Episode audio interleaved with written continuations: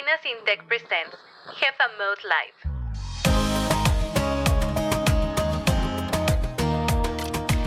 From Latinas in Tech, welcome to Jefa Mode Live, the podcast that celebrates the extraordinary voices of Latinas in Tech, where resilience meets innovation and growth. I'm your host, Rocio van Nierop, CEO and co-founder of Latinas in Tech. Jefa Mode Live is not just a word, it's a mindset, a symbol of strength and leadership, built by Latinas for Latinas.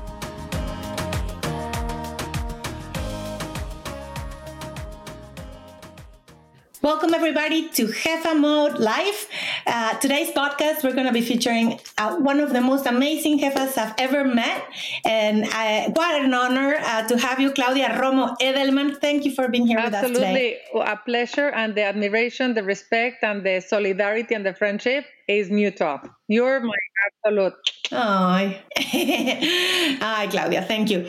Uh, Claudia, let's let's dive into this. Um, to start, uh, like such a great jefa you are, a lot of Latinas are going to be asking themselves, first, what brought you here? Let's focus on young Claudia. What is Claudia's background? What brought you to where you are today? I um, I think, Rocio, the reality is that if all of us um, have, if we would be able to go memory lane and start looking at, you know, like one of two anecdotes where you can start seeing the traces of who you are today, it would give us a lot of understanding of who we truly are and what we do and what we're meant to be doing. Maybe you're not doing what you're meant to be doing. For me, there are two stories that um, defined me, if you want. Number one is my parents. My mother was a basketball player and uh, part of the national team of basketball in Mexico, by the way. And she met my father playing basketball. They had three kids. I was the middle one.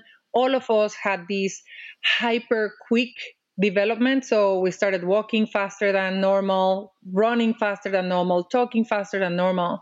And uh, both of my siblings had a hardcore stop at nine months old and they started going backwards from uh, running to walking, walking to crawling, crawling to sitting down until they died.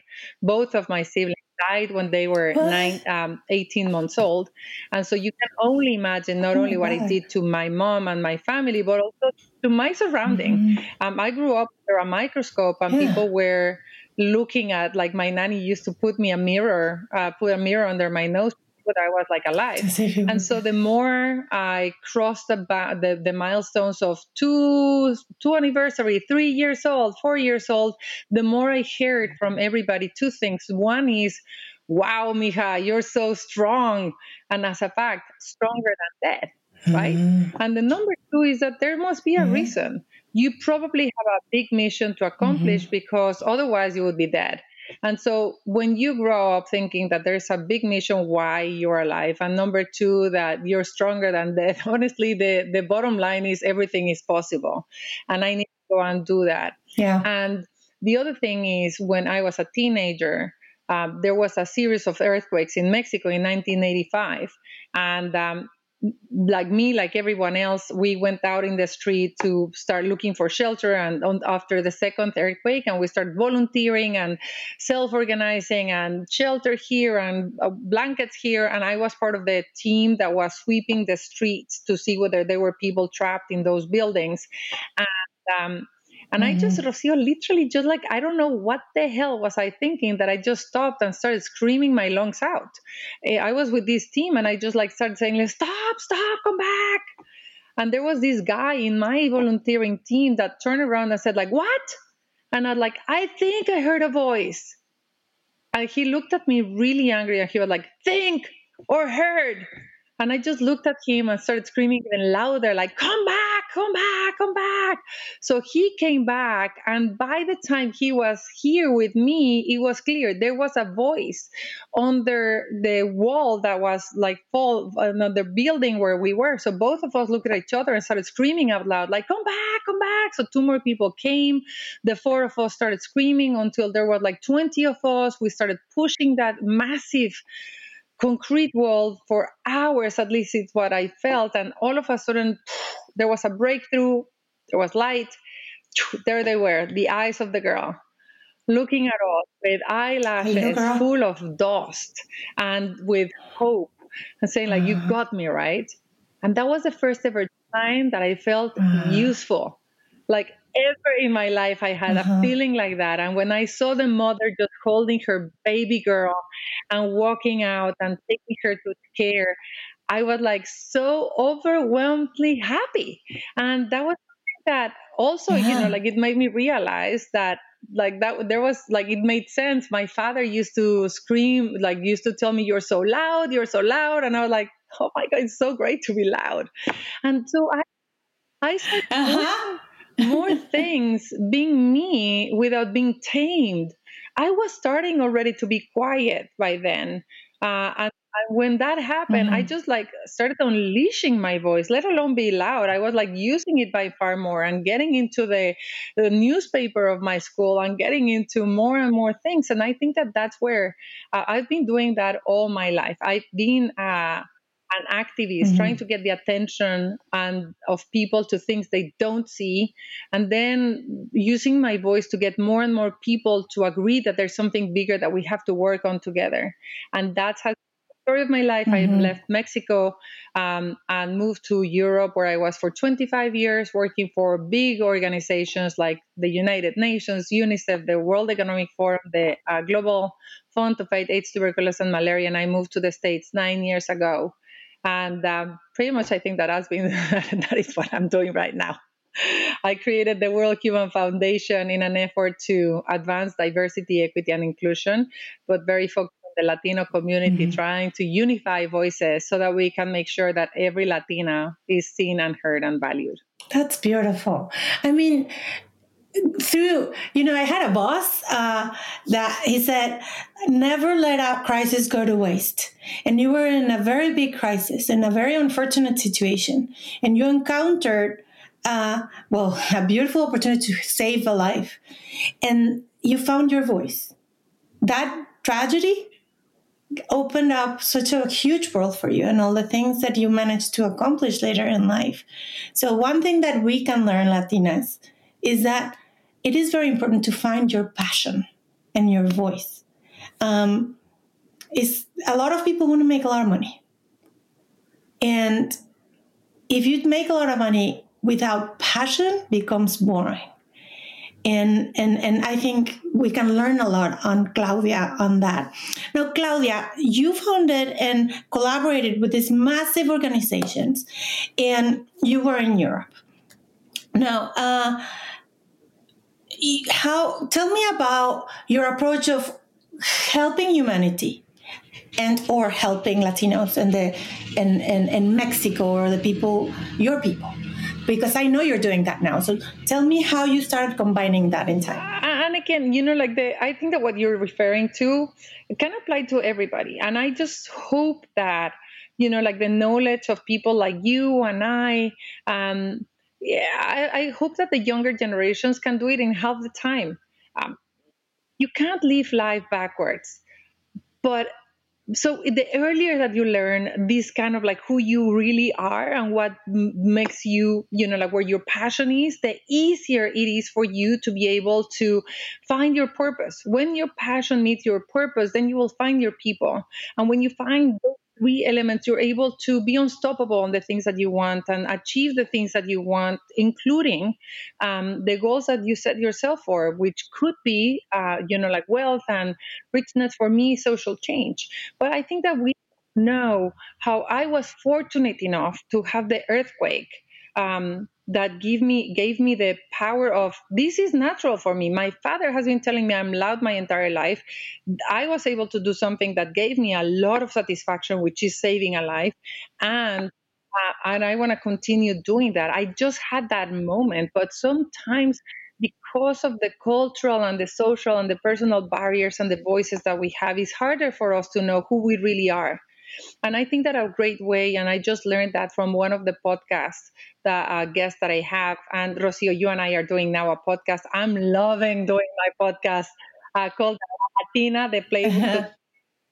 La Latina, I love it too. Uh, the, your authentic self. But one of the guests said that what comes natural to you, what you know, what gives you energy, where you're very good at, that's probably what your passion is.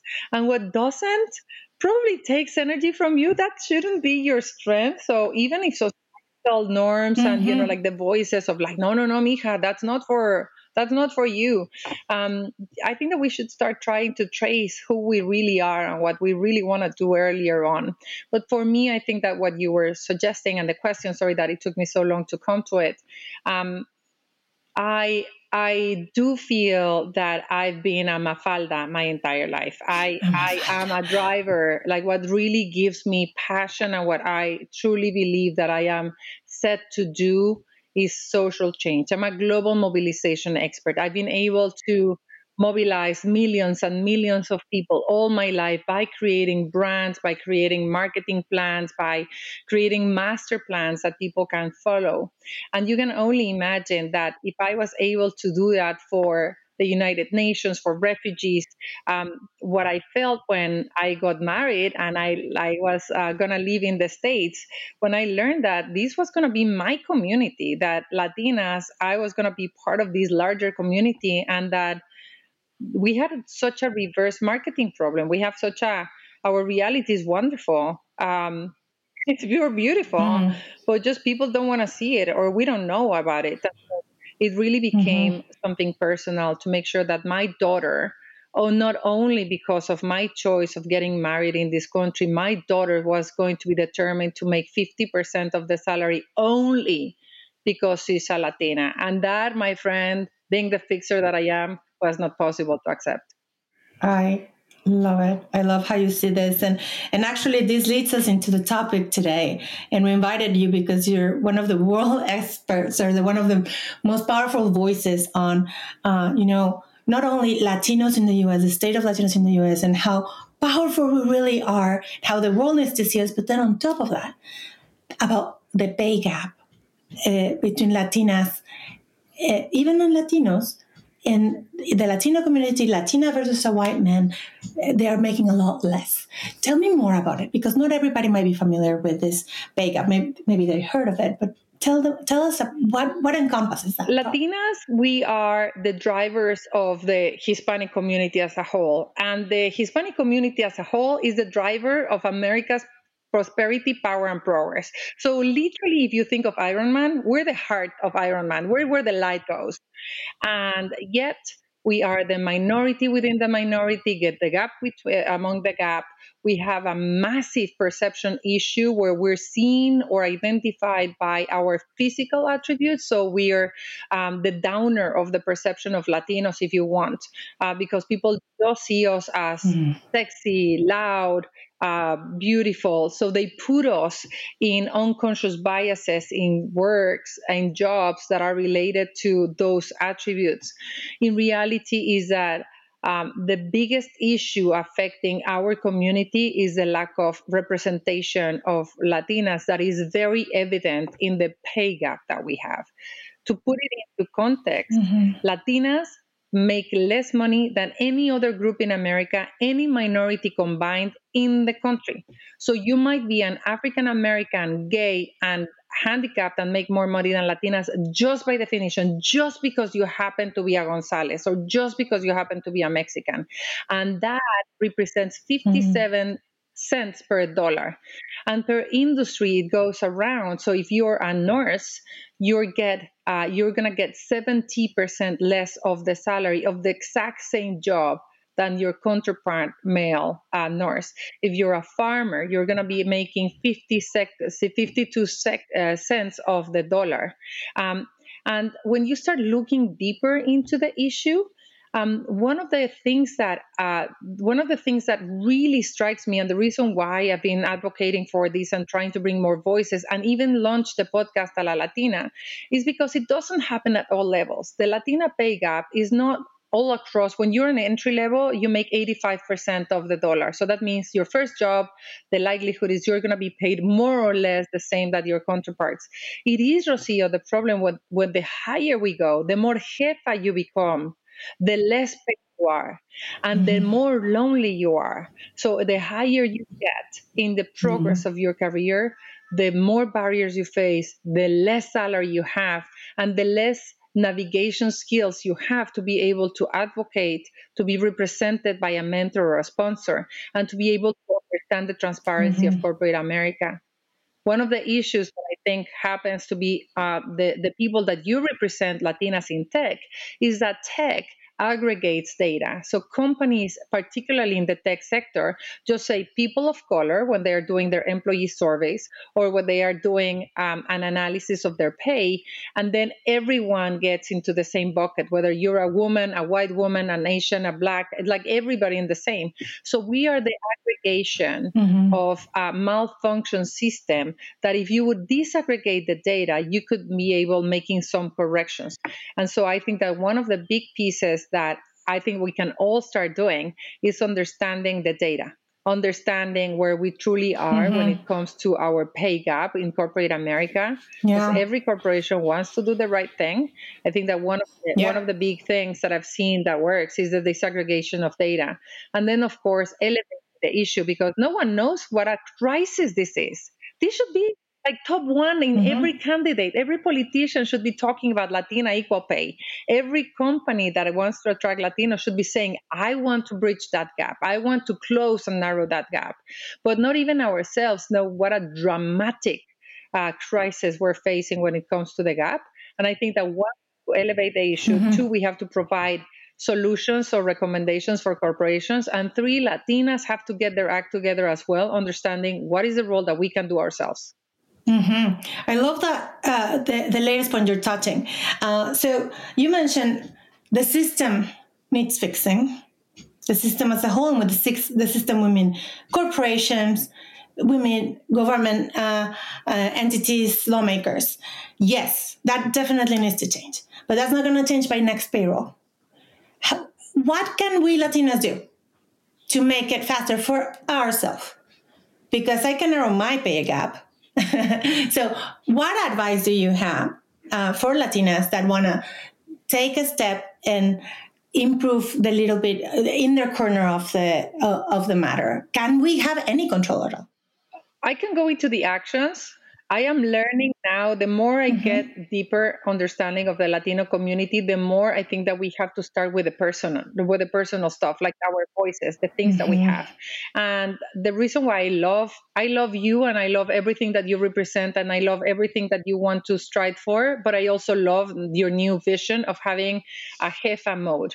Um, we have to flip the script Mm-hmm. We've been mm-hmm. acting the script, we've been giving the script of someone else, someone that is weak, someone that is submissive, someone that is, you know, like uh, not going to rock the boat or not uh, being asking for a salary, or actually negative and invisible. And we've been bent for too long. So it is time to flip the script. And I think that I want to start by doing mm-hmm. that. One is girls, get your awake like your wake up call. Let's actually look at who we truly are. We are hard workers. We are mm-hmm. aspirational. Mm-hmm. we are fighters. We are familismo. We are bilingual and bicultural. When you know all of those things that you are and that you're able to understand that those are positive traits for organizations then mm-hmm. you understand that a lot of the a lot of the, the, the things that we are accused of are stereotypes biases. Um, and just yeah. like Barbie, we mm-hmm. can flip them and say, like, um, let me be America Ferrera and break the spell mm-hmm. and tell you that my accent yeah. is not uh, a symbol of lack of competency. My accent means that I am bilingual and means I speak languages and I can yeah. talk to two people and I'm bicultural. And that means that you can put me into negotiations, that you can put me international trade, that I, my mind is more mm-hmm. adaptable and flexible. And so if we're empowered about the things that we are uh, accused of or stereotyped by, we're going to be able to flip the script and be jefas when you're a jefa, then mm-hmm. you can start taking action. When you feel like you're empowered with yeah. understanding those uh, values that we bring to the table as positive assets to, to corporations, then you can start lo- understanding how do I self advocate? How do I understand what is the mm-hmm. what is the rule of the game in this organization when is a good time to be looking for uh, for raising my salary who do i need to call as a mentor or as a or as a sponsor how do i self advocate how do i self promote and all of that those things come through playbooks i think that pretty much what i want to do in my mm-hmm. podcast is to create a playbook from the most important mm-hmm. uh, Latinas in corporate America in the C-suite to understand how do you navigate that? How do you get your negotiation? In all cases, Rocio, all of our guests have said pretty much the same thing. They didn't know how to do it. Someone else that was not a Latino came to tell them you have values that you should be using you should be coming into this network you should so having a having the navigation skills, having the manual, you know, like we're the first generation of instances, we mm-hmm. don't come with mm-hmm. instructions. Uh, someone that mm-hmm. can tell you where to go and how to do it is vital i think to understand how it to self advocate how to self promote how to ask for a salary how to work to excellence but also how to make sure that it's yeah. not only hard work but it's smart work and work that is noticed and that doesn't go into the invisible Wow, yeah. Oh my God. You hit on so many points. Flip that script. I hear every single day from Latinas, uh, my accent.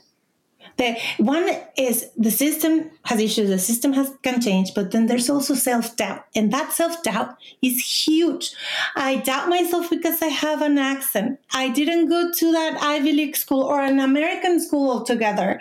I, I don't trust my education. The gringo education is way better. And it's just this lack of trust of things that you already have. So, as you say, many things that you think are acting against you are actually assets so it's not an accent. You speak more than one language. How many do they speak? And flip the script. And and then you mentioned something at the beginning. Your dad told you you were loud, you were passionate. You have that. It's not easy. Not everybody has that.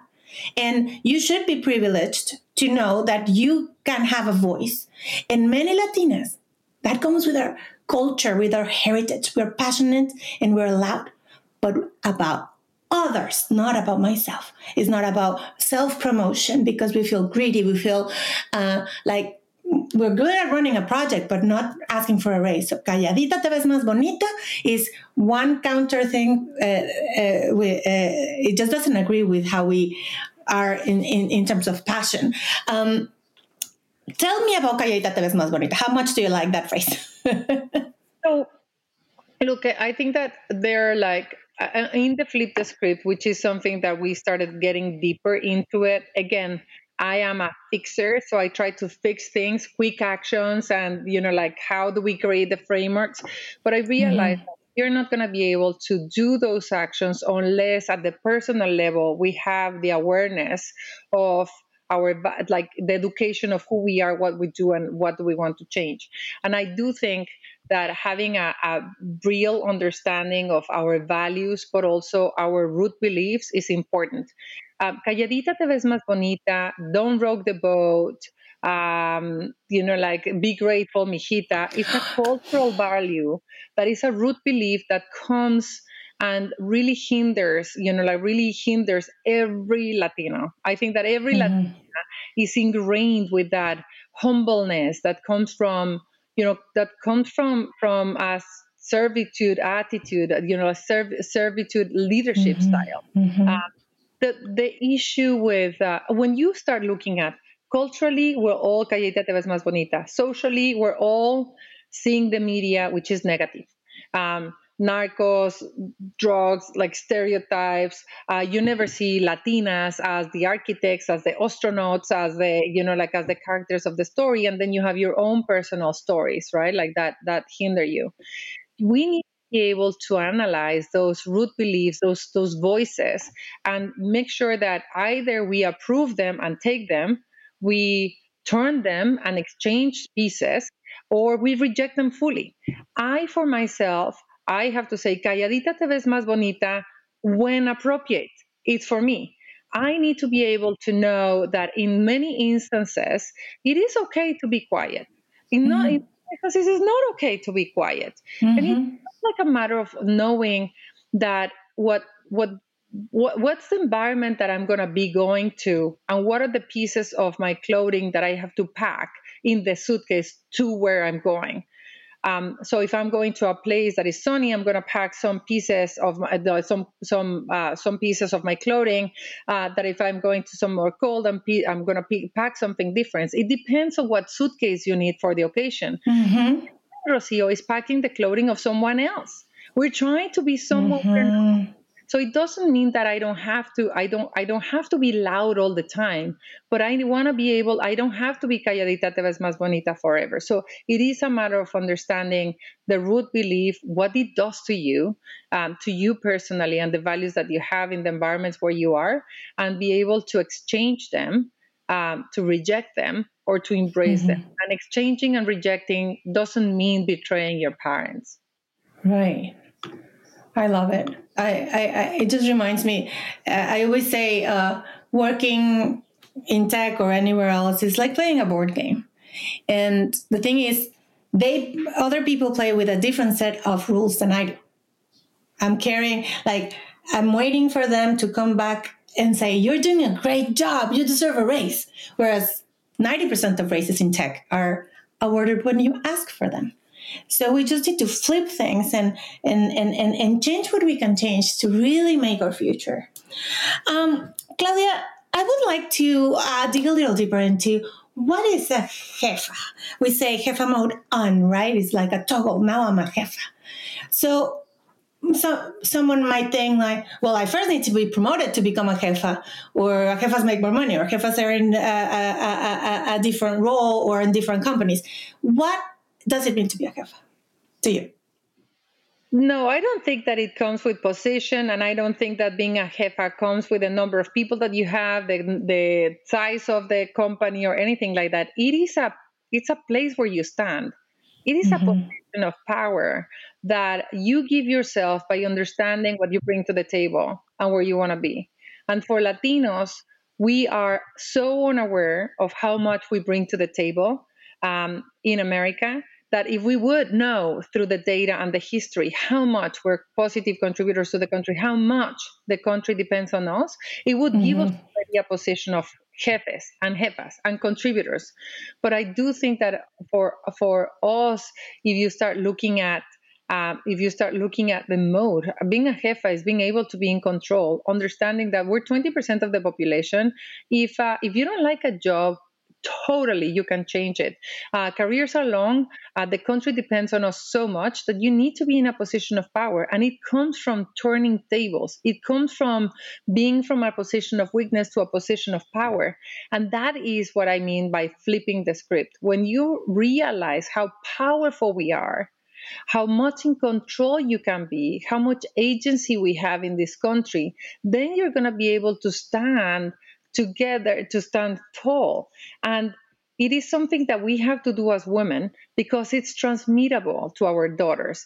People see age, the, our attitude toward age, our attitudes toward power, our attitudes toward wealth are the ones that our daughters will take. So make sure you act as a jefa so that your daughter can become one. Act, mm-hmm. make sure mm-hmm. that you act, embrace your own power so that your daughters can actually be powerful. The same with age. Age doesn't define anybody. Um, power, you know, being a jefa is not defined by anybody but yourself. And I have, I think that we have to liberate ourselves and embrace our power and have a jefa mode on all mm-hmm. the time when you understand how powerful we are, when you know the data, when you know the history, when you know your values, and you're able to flip the script to become like the jefa you need, you are, and you need to be. Yeah, yeah, and um, to well, I, I could be talking to, with you about this uh, topic forever.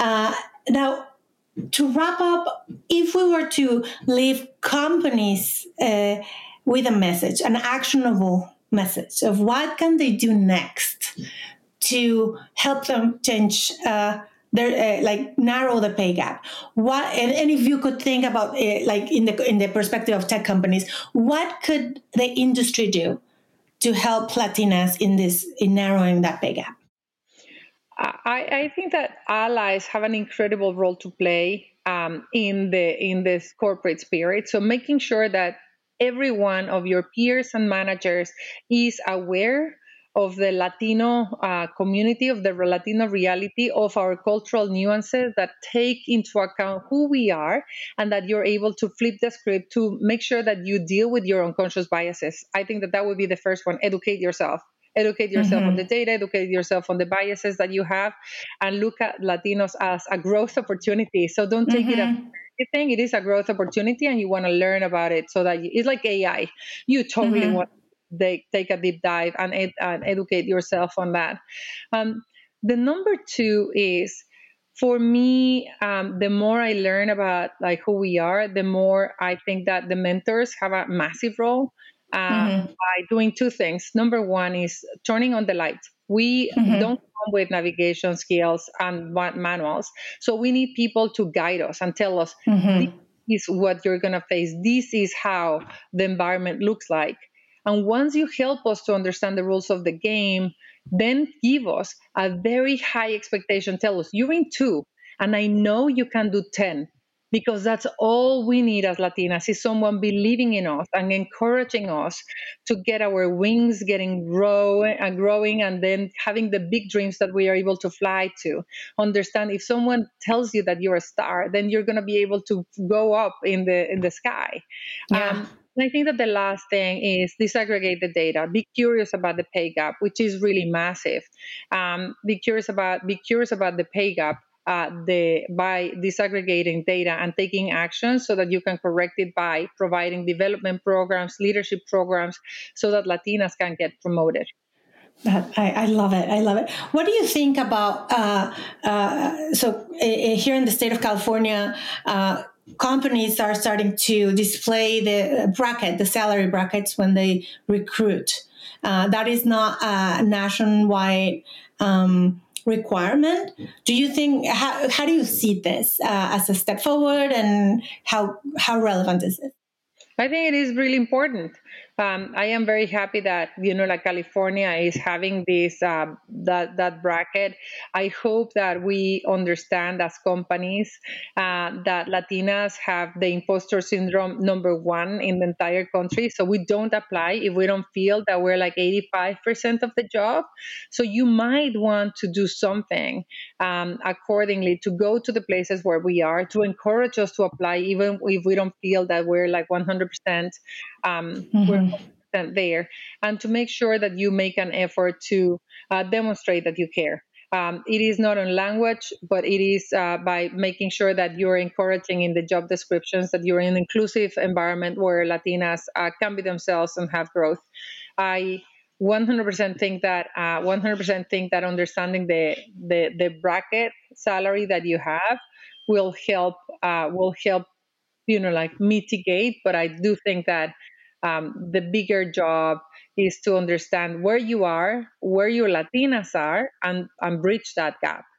Mm-hmm, mm-hmm. Now, um, if you could name your ultimate Latina right now, even like uh, uh who do you look up to? What, what is that jefa that you admire, and and and maybe you want to invite her to this podcast? I have full admiration for Dolores Huerta, uh, who you have and you know. Yeah. I have full admiration for her for a number of things. I think that um, she's 92 years old, um, mm. has never lost a, a moment. Um, you know, like the idealism that she has and the absolute conviction um, to defend hard work, of farm workers. I admire her um, her impeccable ethic um, and mm-hmm. and the values that she represents. And 1000%, I believe that our community is si se puede. We can do mm-hmm. hard things. I, I think that the new beliefs that we have to add on top of that is to make sure that we're doing that in a way that we can be ourselves, uh, that we have the conviction and the power that si se puede, but also being myself. That's absolutely uh, true. She's a superstar. Uh, gosh, uh, I can't say enough of her. Once they, uh, in, a, in an interview, they asked her, if you were to win the lottery, what would you do with the money? And she said, I will put it back into the organization. Like that, that drive and that passion she has and, and, and, and, and you know, passion makes jefas. Like, very nice. Uh, Claudia, I love uh, our time together. This conversation has been marvelous. Thank you so much for joining us. And um, before we close, I want to ask you a simple one. Have you ever used DoorDash or any yeah. other? Have you ever, with an app, ordered some food? Yes. What was your last thing that you ordered? Uh, I think that acai bowl, like yesterday. acai bowl? cool. Nice. Nice. Acai bowl for, for Claudia. What is your favorite music? Um, I like salsa. Salsa. I love salsa too. Lovely. Claudia, thank you so, so much for sharing your time with Latinas in Tech. You're a true jefa and inspiration. And thank you so much for helping us make uh, the transition from amazing Latinas to amazing jefas. Thank you so uh, much, Claudia. Thank you so very much. And I can, I have to say, thanks to you to your leadership, to your friendship, to the solidarity that you have with so many other organizations. I hope that everybody feels hopeful and that there's yeah. change, changes in the air. Latinos are getting more united and more proud. And I think it is because, like jefas of the organizations like you and I, are supporting each other and there yeah. and if you like the work that we do we have our hispanic leadership summit coming up on december 6th yeah. and 7th with our gala that i'm going to be there net gala for latinos and so yeah. that's uh, if you if you if you trust what we're doing support what we're doing so thank yes. you so much um, rocio for all, all what you do Thank you, Claudia. What a pleasure. Thank you, everybody, and see you next time at the next edition of Jefa Mode Live. Thank you. Thank, you. Thank you. you, Claudia. Gracias.